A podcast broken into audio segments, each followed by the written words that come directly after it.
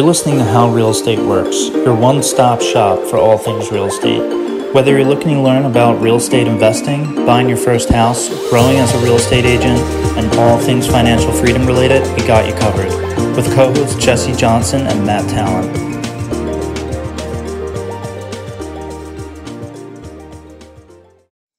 All right, everyone, welcome to the How Real Estate Works podcast, episode 20. I'm your host, Matt Talent, and my co host is Jesse Johnston. So today we're having on Ashley Wilson. She started out in the pharma industry and moved uh, moved on to start House at Look, a house flipping company in the suburbs of Philadelphia. She founded Bar Down Investments with her husband, which specializes in operating uh, large multifamily properties. You may know her as Badass Investor from Instagram or a recent book, uh, The Only Woman in the Room. So, Ashley, welcome to the show. Thank you so much for having me. Yeah, Thank we're super excited to have you on. Yeah, I um I actually just read the book uh, like a week ago, and I really loved it because I think it like not only highlights local Philadelphia women uh, investors in the real estate industry, but I think it also gives like one of the best overviews of the real estate industry of like as a whole um, out of like all the books I've read. Thank you. Yeah, oh, impressive. yeah, I really I think it gave like a lot of people deep dived into wholesaling and flipping and all the different aspects of real estate. So I really love the book. Thank you very much. That means a lot. Yeah, definitely. And so you started out in the pharma industry. So how did you go from doing that to transitioning into real estate? I worked in uh, clinical research and development in vaccines for GlaxoSmithKline, and my husband, uh, he was a former professional hockey player. So we both were looking for ways in which we can diversify our retirement strategy, and we weren't firm believers in the stock market. We started looking for alternative investment strategies and stumbled upon real estate and were hooked. So we started with a single family short term rental and we house hacked that property. That later turned into long term rentals. And then I started a flipping company with my dad a little over six years ago. About three and a half years ago, we uh, transi- transitioned, excuse me, into multifamily, large multifamily. So um, it has been quite a long journey. I feel like people are like, wow, you've had so much overnight success, but it really has not been overnight. We've been doing yeah. this for a long time. Um, and we transitioned pretty early outside of our well i did uh, transitioned from my w2 to full-time real estate investor in 2014 so i've been at it for uh, quite a quite a significant amount of time as a full-time investor um, so it's just built on top of each other. That's awesome. And yeah, like even though it's not overnight, still to have the success you've had in six years is still huge. So that's awesome. Um, and I've been thinking about like actually doing my first flip with a partner, kind of similar to how you started out. So can you kind of tell me like how your first flip went and kind of the problems and issues you faced? My dad's a general contractor and he's had his own business for over 40 years. And in that tenure, he's partnered with other investors and he's done flips. He's done all different types of renovations. So he was really uh, cognizant of all these different strategies, but he had never invested himself. So I approached him about partnering with me because he had all this incredible knowledge about renovation, but ultimately he was physically not just, you know, he, he's older now, so he's not physically capable of doing these full renovations full time any longer. So it's a great transition for us to partner together um, because I'm more business minded and he knows obviously all the construction side of things. We decided to partner together um, and while we got the first house we offered on, we analyzed and looked at a lot of houses prior to our first offer. And I think looking back, it's kind of scary knowing you get the first house that you offered on. I don't think we even realized what we were doing. I think there was a little bit of a shock, but when I look back, if what I know now, I would have like been ecstatic to get the first house we offered on. I didn't think yeah. it was going to be as hard as it ended up being. So we got our first house and it was a crazy full gut renovation 1920s house uh, in Lafayette Hill, Pennsylvania. Um, and my dad and I did the entire rehab except for things that you needed to be um, licensed for, like plumbing, mm-hmm. all basically mechanical type stuff and roofing. Um, mm-hmm. But we did a lot of the work ourselves, and I think that was a great lesson to me to learn not only the process, so the actual scheduling of things, but also to the value of what certain tasks um, equate to, not only from a labor standpoint, but also from a material standpoint. And I think that's helped me more than anything today to when I estimate jobs. So after that first house, we were able to really kind of um, systematize a lot of things. So to put that in respect to numbers, our first house took us nine and a half months. A year to date after that, it took the same scope project took us nine and a half weeks. So wow. to to go from, you know, the opposite of 10x, like one tenth of the amount of time, um, I think was pretty impressive as well. Yeah, yeah, that's kind of how I find these things go. Like your first, your first project takes forever. You don't know how to set up like an LLC or pool permits or anything like that. But then, yeah, like once you're you work through all that stuff, the second one just gets exponentially faster, like you said. And how were you finding uh, your deals? Was just was that off the uh, MLS in the beginning? It's crazy because everyone always says to me, "You can't find deals off the MLS." To this day, eighty-five percent of our deals come eighty, uh, maybe even ninety percent. I haven't done a calculation recently, but I get almost all of our deals from the MLS. I still, to this day, it's the first resource I go to. So I think there are very creative ways you can use the MLS, and I don't know if everyone's always using it the same strategy. Um, so for us, we've just been very laser focused on acquiring specific type properties, and we can typically find them just off the MLS.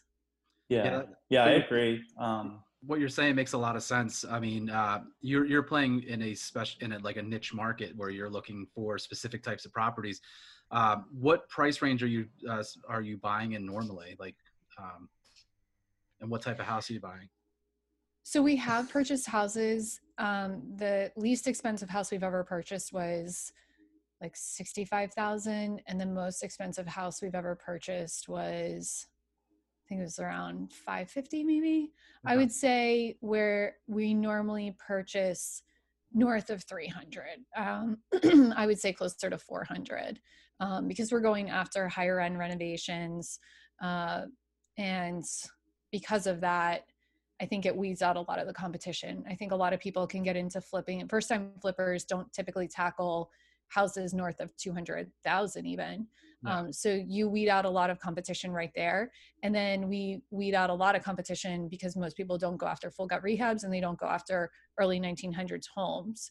So when we're competing, we're typically competing historically up until the past couple of years we were competing with maybe one two other bidders but now because of the lack of inventory we oftentimes compete with retail buyers. So what we did is we pivoted our business and now we offer um, the ability for retail buyers to partner with us and then we do the whole renovation for them. They purchase the property and we we do the work essentially um, and have a built-in buyer on the back end. We have no holding cost so we actually act as just a renovation company for them but it works the same way and we have less risk yeah i think there's like a key point to what you just said which is you're you're not playing in you know you're not you're not playing in the same pool as everybody else so you you've decided that your niche is is above that and that is i mean i I, I do believe you can find stuff on the on the market. I mean, there there are homes that that the end buyer can't just go out and buy and do the do the deal on their on their own. They need someone like you to to go in and do the work, and they're willing to allow you to make money to do that, which is fantastic. Um, and those deals are available on on the MLS, so that that is really cool. Um, so you know obviously you did your first flip many many moons ago. How did you scale your business to becoming like a flipping company not just a you know onesie twosie flipper? That is a great question because when I was looking to scale our business, I literally Googled how to scale a flipping business and try to understand uh, all of the intricacies that were involved in scaling and i couldn't find a single article on it. I couldn't find anyone who was talking about it. And now when i look back it's such common sense but before i i had no idea even where to start. Um, but i think if you boil it down to the three components of any business and the three components of any business is capital uh, your infrastructure, so your team and your product, right? So mm-hmm. your capital is sourcing capital, holding capital, all your you know fixed costs, that type of thing. Uh, your team is anyone from a lender to your contractors to title company anyone who supports your business and your infrastructure and the product is the the house in this scenario right so all your inventory your your houses that you're securing when you're scaling, you're just really multiplying those factors. So if you want to do two houses at a time, you're going to have a need for additional capital, twice as much capital if you're going after the same type house. Infrastructure, you need to have an A and a B squad. Um, doesn't necessarily mean one is better than the other, but you need to have at least uh, enough manpower to execute. And then inventory, you need to, on the sourcing on the acquisition side, you need to make sure that you're putting out as many offers as you need for the yield. So when we started scaling, our yield was seven to one. So every seven offers we would make, we would get one house.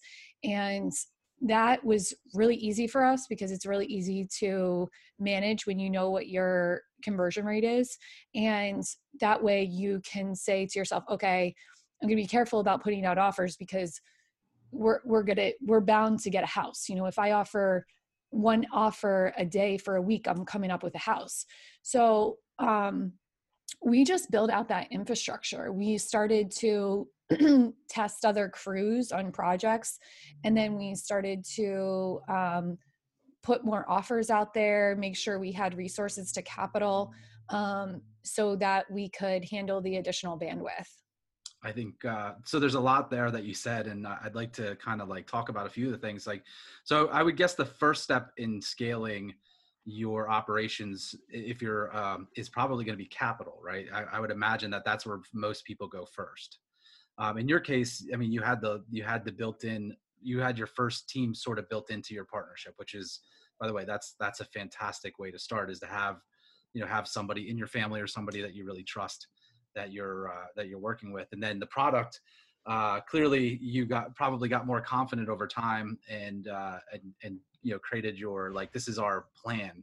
So you had you basically you know you had all of your things together. But the one thing, one big takeaway from that that I really loved is you knew your numbers right? So you knew like strategically if you know for every seven seven homes I make an offer on, then I'm I'm going to end up buying one of those. So that you were able to kind of throttle up and throttle back based on what your needs were. That's that's uh, that's fantastic. I mean, knowing your numbers, kids. Um, Matt, do you know your numbers? I try to. I should probably know them better.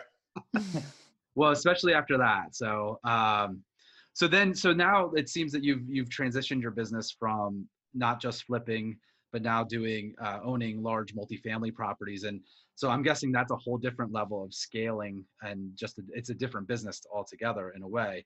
Um, so let's talk about how you decided to make that jump uh, to large multifamily and why you did it. We always knew we wanted to get into large multifamily, but we were living in Europe and Russia for um, the last four years of my husband's career. So when we started the flipping business, we were living in Europe, flipping back in the States um, and my um, whole plan, you know, our whole plan collectively was to get into multifamily, but multifamily is such a relationship based business that you really need to have a presence of face to face. It's, uh, you know, people talk about all the time that um, you leverage technology and you don't have to conduct business face to face. Multifamily, I would argue you can conduct business electronically, but you are at a severe or a, significant advantage if you conduct business face to face. So, networking with brokers, going to the properties, touring local markets is such a huge advantage in multifamily, and you're taken so much more seriously. Mm. So, we waited to transition until we got back to the States. And when we got back, um, I was actually approached by a group to manage their construction on a 124 unit property in Houston, about $2 million of construction needs there. So I partner with that group, and originally I was supposed to only do the construction management. It quickly turned into construction and asset management. So I managed that that property, and then after that, I I am someone who wants to know from the trenches and then kind of scale out and and not be in the trenches any longer and figure out like systematize what I'm doing and automate things and delegate things so I don't have to do it as much. Um, so I can always increase the value of my time. And what I quickly realized is how many people weren't paying attention to all the details in running these properties. So I started talking about it. And when I started talking about it, people started approaching me about wanting me to run their properties for them. And I got approached maybe 60, 70 times of other properties. I consulted on several. Um, but it ultimately landed to partnering with another group um, of 225 units, and I do asset and construction management on that property as well. Um, and then most recently, um, we just wanted to have more control over the properties we were acquiring and the delivery of the underwriting. So we we found our own property um, and we selected specific people we wanted to partner with um, to take down another 150 unit property in Texas, in Houston as well. So we just closed on that in September. Um, and uh, yeah, it's been a ride for sure. Wow, that's awesome. I have to say that's a um, you know I'm thinking that you're owning, and Matt knows more about you than I do because he read your book. But um, I'm thinking that you're owning local multifamily, but the, you're you're managing from Pennsylvania. You're managing properties in Texas. So, um, how how are you uh, how are you leveraging? What are you leveraging to to be able to manage from a distance? I mean, I'm clear clearly in 2020 you're not traveling to Texas a lot, or are you? Yeah, I still actually do. I went down to Texas twice in September and October. Um, so I still travel crazy enough. Um, but I don't, I normally go to the properties about once a quarter. So I normally check on the properties once every three months. I go down um, just to, not necessarily because I don't trust the boots on the ground or anything. It's actually really more of a morale uh, boost um, and engagement and um, you know it's it's good to check on your properties once in a while too. Sure. um, but uh, leveraging technology you can do a lot as you guys i'm sure i don't have to convince you um, from a distance but all of our multifamily is outside of uh, pennsylvania. Uh, we also have another 101 units in ohio um, but we don't have any multifamily in pennsylvania it's all single family Okay. And are these like these are pretty large properties? So do they have an on-site manager and leasing office? Yes, all of them do. Okay, that's awesome. And how do you pick like these um, communities to invest in, like Texas and Ohio? So we do a full analysis every six months on markets across the entire country, especially with COVID. It's been a little bit more frequent to see how different markets are reacting. Um, there are common indicators such as medium household income, job growth, um, you know, school ratings, um, landlord friendly state versus not, business friendly state versus not. There, you know, those are kind of things that everyone looks at. Um, natural disaster risk. Um, and then I've come up with an own my own um, calculation as to how I deem a city um, and rank a city as recession resistant or not. So, what we do is everyone pretty much has the same indicators they're looking at, but they all rank them differently. And there's no perfect market. So, once we identify what we believe to be the strongest indicators of a strong market, then we run through an analysis of each of the markets and then we narrow down and pick specific markets and then just focus on those markets for acquisition. Okay. And then I guess from like the point where um like you're looking for a deal like for an apartment building, how long does it take you to find a deal and then close it and then stabilize like the property? Um I don't know if they're value add or not. The property that we just acquired took almost two years to acquire. So if that okay. tells you kind of yeah. It's a long, It's a long time. time. And we looked at over 200 properties for sure to get that property. Um, and then in terms of the typical uh, under contract, so multifamily is very different than single family.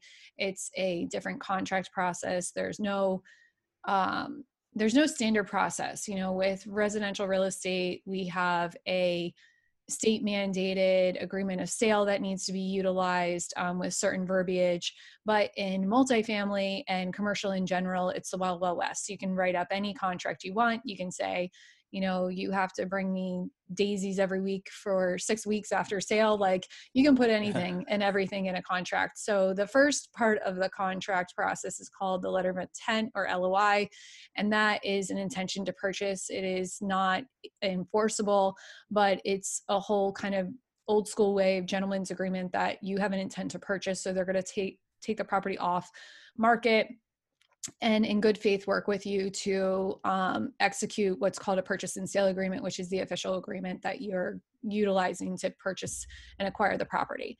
Um, so the purchase and sale agreement really outlines all of the details as to the timeline. Um, so there's a, a, a, financing contingency period, and there's also a um, due diligence period as well. Um, the quickest you can get it done, and also depends on the type of loan you're going after. If you're acquiring a stabilized performing asset, you can have access to government backed loans such as a Fannie or Freddie loan or a HUD loan. A HUD loan takes the longest, Fannie and Freddie is shorter. Um, Whereas if it's an underperforming property, uh, value add type properties, most of the time those fall under bridge financing. And bridge financing has a whole different timeline as well. So uh, with COVID, with our current landscape on within finance right now, um, it varies um, in terms of the originator, how long the process is going to be, but typically unless you're paying in cash you would see about a 60 day close period minimum and that can expand all the way out to 120 plus days. Okay. And then in terms of um, like reserves for these buildings are you like negotiating that oh i'll take over the old person's reserve account or um, like how much is the bank mandating like oh you need this amount per unit or how does that work? So that also excuse me, varies by um, property that you're purchasing. If you are purchasing a property that's under a HUD loan, typically HUD loans require a specific amount in reserves to be held. And if you are doing a loan assumption, then you're going to try to negotiate, obviously, to um, bundle the reserves in on the purchase price. Now, if you don't do that, all that means is that you then have to raise that money. So that money becomes more expensive for you to acquire mm-hmm. um, you're probably going to come up at the same purchase price or it, it, the purchase price is going to be um, with removal of that million dollars or in addition of the million dollars it depends on how you work it out but the million dollars costs you more if you have to raise it yourself right? Because you, there's sure. a cost of capital element whereas if the million was held in reserve that cost of capital isn't there. So it's actually cheaper for you as a purchaser if you can absorb the million dollars held in reserve that's in the hud loan. On a traditional type purchase like a fannie freddie type purchase or bridge uh, lender, they're going to have you come to the table with uh, specific requirements on reserves. So you'll have to have a certain holdback that varies by lender. Um, and also varies by vintage of the property um, because, you know, obviously a newer vintage property versus like a 1970s is going to have a different reserve um, requirement. Um, but most commonly people raise their reserves Okay, that makes sense. That's uh, so. What I'm learning is uh, you're you are the probably the authority on all of this, right? Like I'm learning that you really you've done your homework and you really understand this business. And I think a lot of people get into this business and they they think that they're just going to kind of like find a deal, get it done, and you know they're they're not going to dig deep and really learn like the details and you know what it really takes to to understand you know to the level that you're understanding it. So that's that's it's very impressive. Um, so, what does your portfolio look like now? Um, in terms of multifamily, or yeah. on the multifamily side, I have about well, not about. I have 600 doors. Yeah. Um, so looking actively looking. Um, yeah. I mean, I just got a list of over 100 off market properties from this one broker that I work with very often. Um, so coming through those. Um, but I mean, really just trying to continue to build out our portfolio. Yeah. So what's interesting is you just mentioned that you just got a list of, of properties from a broker. What what are you looking for? Because I mean, you're on the you're on a call right now with two brokers who you know who can find you deals. So tell us what you're looking for. So we look for properties 1985 to 2010 vintage, and we look for properties at 150 units or more. And we also look for properties that have 150 rent bump or more averaged across each door. So that is not um, encompassing of, you know, if, if renovation was done on 40% of the property and the, the rent bumps are 300, um, then that deal would still work. So, um, you know, it just has to average out per door a minimum of 150. So that's what we typically look for. There's a couple other nuances. We only look in certain specific areas, um, but uh, you know that's that's the uh, short and sweet answer. Okay. Nice. Well, if um, yeah, if there were you know, and after the call, we can certainly talk about what specific areas and things like that. We won't put that. We won't put your secrets out there to the world. But um, so, what's the plan for 2021? Um, what's the next step for you? We have some interesting things coming up. I won't speak on uh, one of them, but we have Ooh. some big plans. So I hope you stay tuned and follow along because we have some really major plans for 2021. I'm really excited about. Uh, we will obviously continue to look for acquisitions of existing multifamily um, too. Um, and then, of course, um, we're going to continue on our single family flipping. Our single family flipping, we've scaled back. Uh, we don't do as many houses. We more go after a yield play as opposed to volume. That's always been our mm. business model, but we're taking that to another extreme. So that's what we've been focusing on too. Um, we're looking to expand our business on the flipping side to add a wholesaling arm. So we're putting that infrastructure in place um, so that we can either wholesale the properties or if we want the property ourselves we'll we'll keep it. Um, so um, you know we have that option. And i'm a very active member and a huge proponent for the real estate investor community. So we have amazing things launching in that uh, community as well. So i'm really excited about our membership platform that la- launches in january. Um, and then we have a summit, we have an annual summit, and we have a few other things we'll be releasing later on next year. Excellent. So are, awesome. are you uh, will you will you be syndicating any of the deals that you're uh, that you're looking at in the next few years? It varies by deal. So um, it depends on the size of the deal. Um, so typically, what we like to do is we like to um, make sure that deals we don't have this rigid structure that only one solution works for a deal. So we like to have some flexibility in terms of the capital stacking. So if we are able to um, syndicate versus go through like pe private equity money or family office institutional t- type financing we have that option as well. Um, really it just kind of depends on the size of the deal Nice. And uh, I wanted to revisit like the book, The Only Woman in the Room. Um, like, what was your motivation behind writing that book? I went to a conference held by Dave Van Horn, Mid Atlantic Summit, about three years ago in Philadelphia. And I was sitting there, and Liz Faircloth and Andresa Guidelli, who um, they are the co founders of the real estate investor community. They invited all the women in the conference to have lunch together and there were only 14 of us out of 450 people. So i you know as everyone was getting to know each other i was just dumbfounded at how few women were in this room on real estate. And i said to myself okay i'm going to write a book titled the only woman in the room. And um, I, you know, I drove home with my husband that night and told him that's what I was going to do. I didn't know that I was going to select 19 other co authors, but it kind of took a life of its own. I started interviewing women without them even realizing that I was, you know, interviewing them to see if they had an interesting story, if they would be forthcoming of sharing their journey and their their knowledge. Um, and fortunate for me, uh, when I asked these 19 women if they would co author the book with me and write a chapter on their background, they all said yes. So um, I'm really proud of the book because I think that we need more women role models in real estate.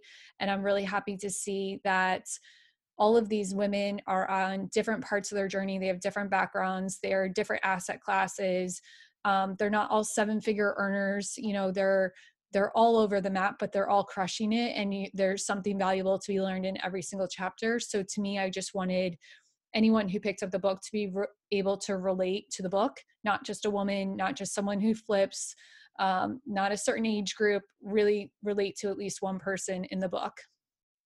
Yeah, I thought I loved the book, and it was it was definitely something like I don't know, just gave me so much good information.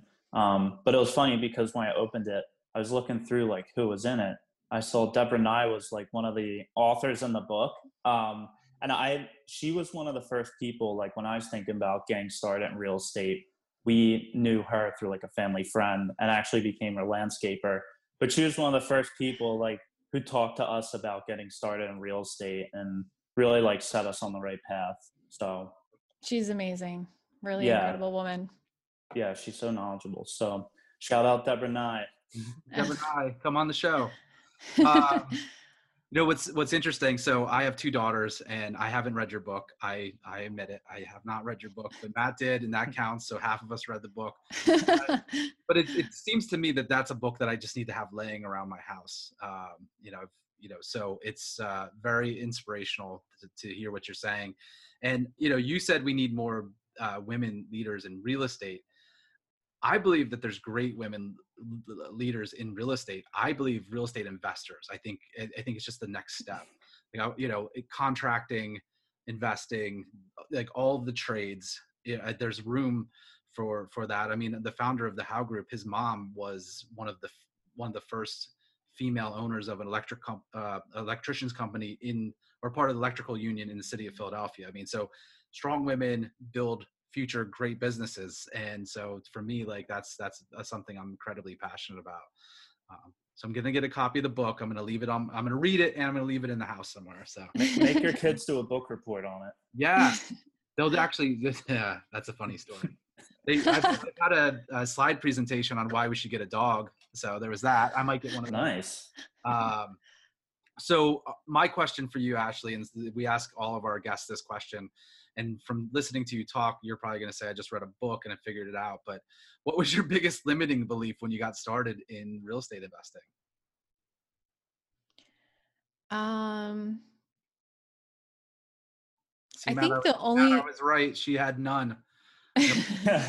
Just kidding. Go ahead. I'm sorry.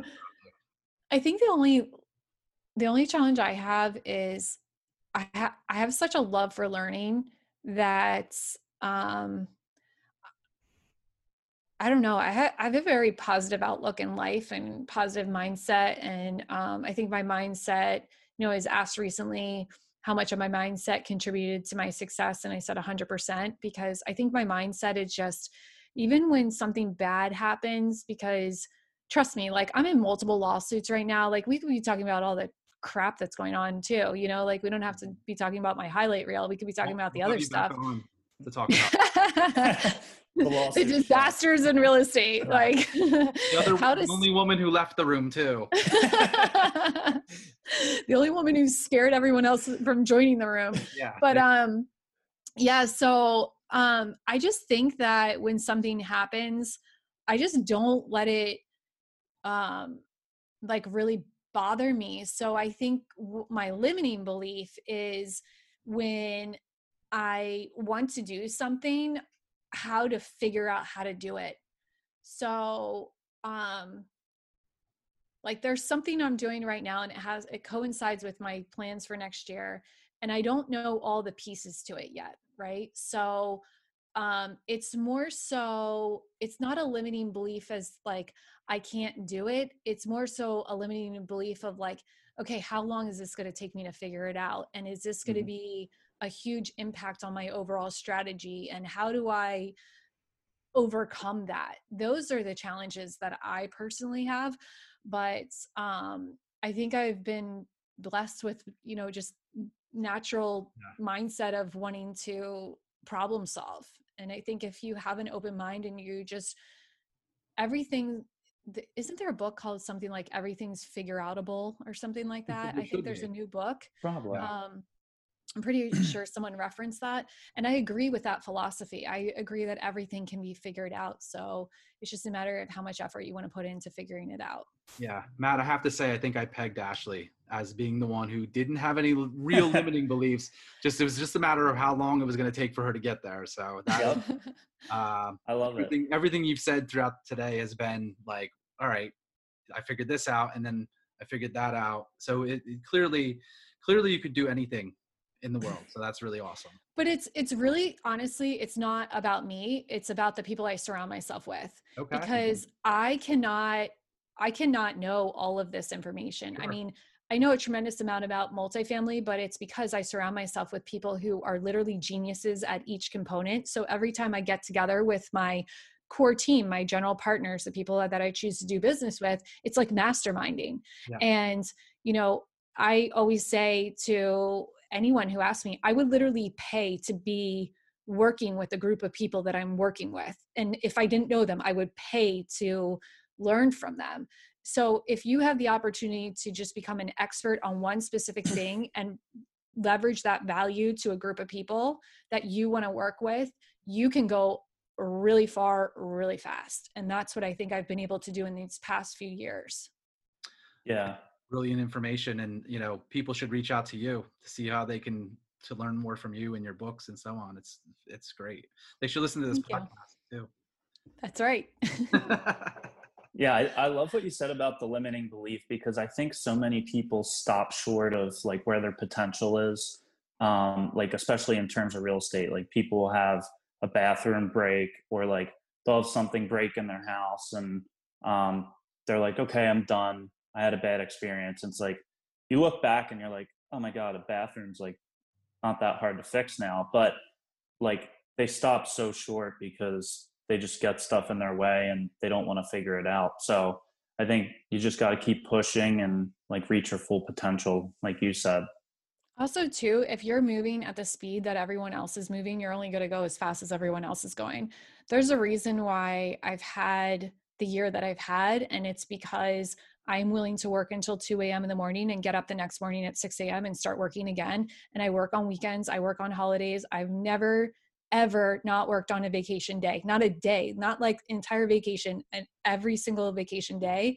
And I think if you're willing to sacrifice those things, then you will move very quickly.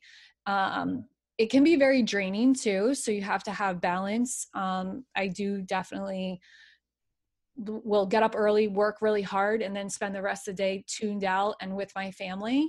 But the, you know, I'm still able to keep progressing because, you know, I sacrifice sleeping or I sacrifice like I don't watch TV shows and and do all this other stuff that, you know, can, can quickly consume your time.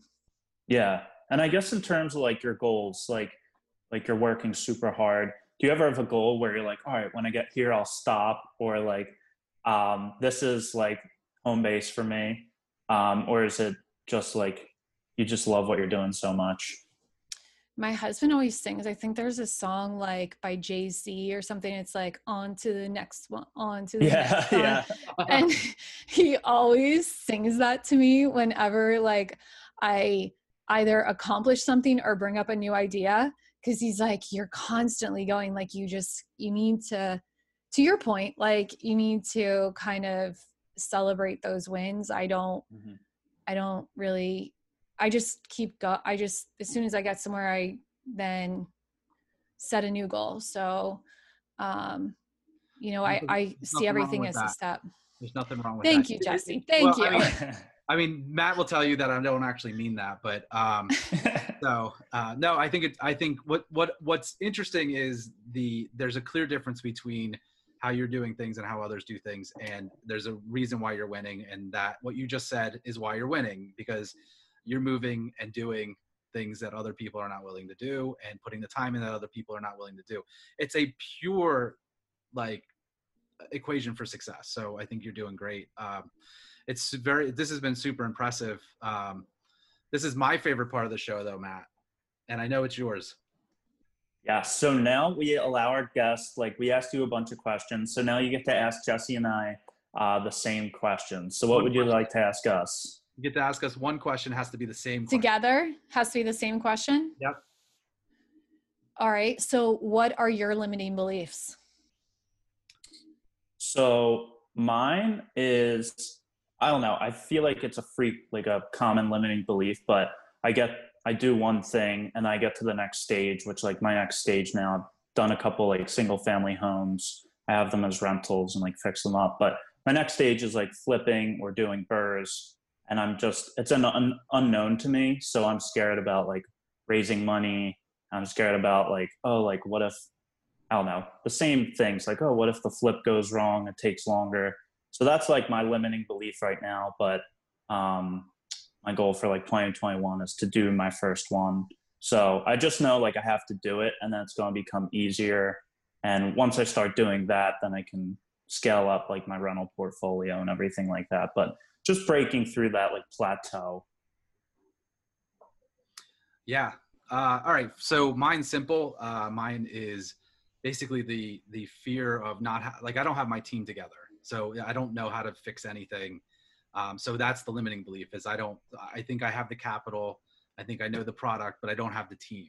So I would say that that's been my limiting belief right now. Um, so it's that's what's keeping me from getting started and and I am actually that's the one thing that I am working on is like okay so I'm going to partner on my next on on the next deal um, and you know find a way to do it that way. But yeah, mine is just the fear of not having not knowing what to do next or fix anything or cleaning toilets, fixing toilets.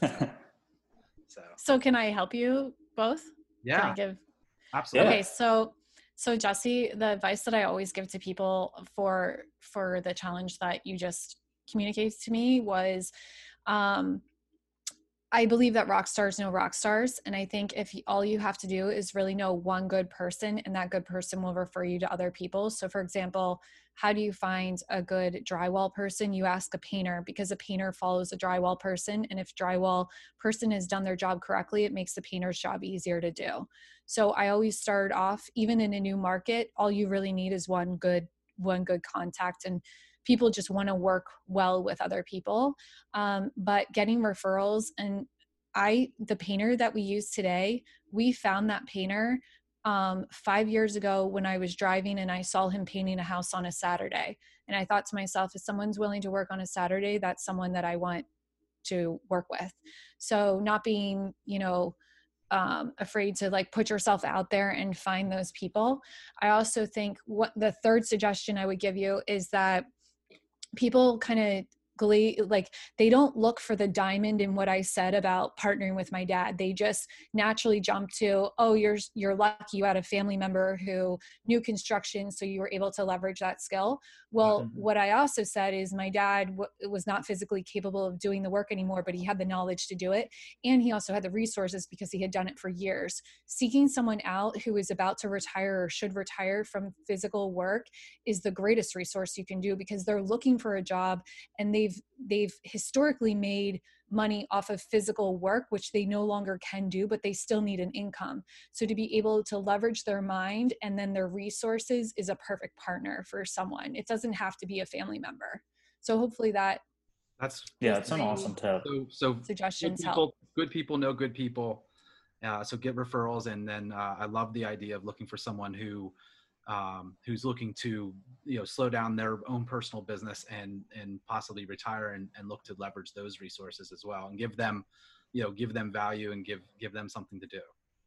absolutely Love it. Yep. And then That's from that, what I would recommend for you is a couple things. One is I would fear tends to manifest itself into delaying your progress because Mhm. you kind of stumble on your own feet. So putting yourself giving yourself an actual deadline specific dates of when you're going to achieve a certain thing. So for example if you're going to acquire you know if you want to do a BRRRR i'm going to acquire a BRRRR by this date you, like you work backwards. I'll refinance it by this date. It needs to cash flow $200 a door let's say. So i'll give myself 30 days to rehab it that means that I have to acquire it by this date, which means I know how many properties I offer on to get the conversion. That's why, you know, going back to your numbers, knowing mm-hmm. that knows that you have to make a certain amount of offers and you work backwards. I'm going to make this X amount of offers per week to get me to the, my first property. And then having an accountability coach i mean i feel like jesse would be perfect for you guys to set specific dates and hold each other accountable to it. You know outlining your schedule to say this is what i need to get done to execute on this and then you guys have check-ins to say whether or not you're actually doing it and formalize calls that are specific to that not just like oh we'll talk about it when we talk about show notes or whatever but have a dedicated time on when you when you're doing it to hold yourself accountable and pushing yourself to do it. I mean if you flipped a house BRRRR's nothing. Like it's easy mm-hmm. you can do it. So really you're you're able to do it like just from your experience alone. So does can matt can you call me coach though please? Yeah mr coach to you. Uh, yeah mr miyagi Oh, Miyagi, yes. Yeah. yes, that's, that's But no, that's that's great advice and yeah, I, I believe in like yeah, definitely setting a date of like a hard date like um like February 1st I'm going to start making offers and yeah, having the accountability piece like we use Traction and the L10 yep. system and that's been like huge for at least my real estate business. Um so I definitely want to start like putting my investing goals in there too for the L10. I, I awesome. think uh, this is the first time that someone ever gave us advice from our answers. We should probably make that a new part of the. I like it. I love it. This was. Uh, yeah. You uh, you clearly uh, have a full you know command of this real estate business, and it's very it's very impressive to hear what all the things that you've had to said say. This is an episode that people should bookmark and go back to because there is just like there's more than you can learn in what well we're here for like 45 minutes so um, it was really really great and um, uh, yeah i'm just grateful that you're here i'm so so how, how are you celebrating the holidays are you going to buy you know a few hundred doors or i hope so that would be awesome well, that's awesome i would love to but I think, um, I think, think we're just sticking with around. the goal in the end, right? You start with the goal of having a few hundred doors before Christmas, and you figure it yep. out. I'm teasing you. Um, yeah, so I, I have what uh, 16 days left. Yeah. There you go. Only 20 doors a day. No big deal. Uh, so, um, where can people find out more about you? You can follow me on Instagram at Badash Investor, and you can find out more about any of the companies I talked about or the book at badashinvestor.com. Yeah, go read the book. It was amazing. One of the best overviews of like the real estate industry as a whole. So definitely go pick it up. You get an Thank ovation you. from me. That was uh, very impressive. Very. Thank you very much. Yeah. Wow. Yeah. Well, thanks for coming on the show. We appreciate it. And. Uh... All right, everyone. Thanks for listening. You can join us weekly on Spotify, Apple Podcast, and YouTube. Please subscribe and leave a rating or review. It really helps us out. You can find out more about me at callphillyhome.com, callphillyhome at Instagram, or email me at matt.talent at compass.com. And you can find out more about my co host Jesse Johnson at howrealestate.com, Jesse Johnson on Instagram, and email him at jesse.johnson at compass.com.